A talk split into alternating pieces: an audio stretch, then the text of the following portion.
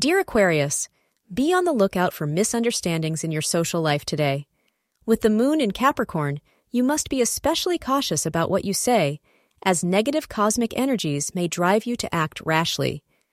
To prevent accidentally insulting your pals, be mindful of your language and carefully select your words. If you play it safe, you could discover that all of your connections are still intact at the end of the day. The hours leading up to 4 p.m. are lucky for you. Pink is the color of the day for you.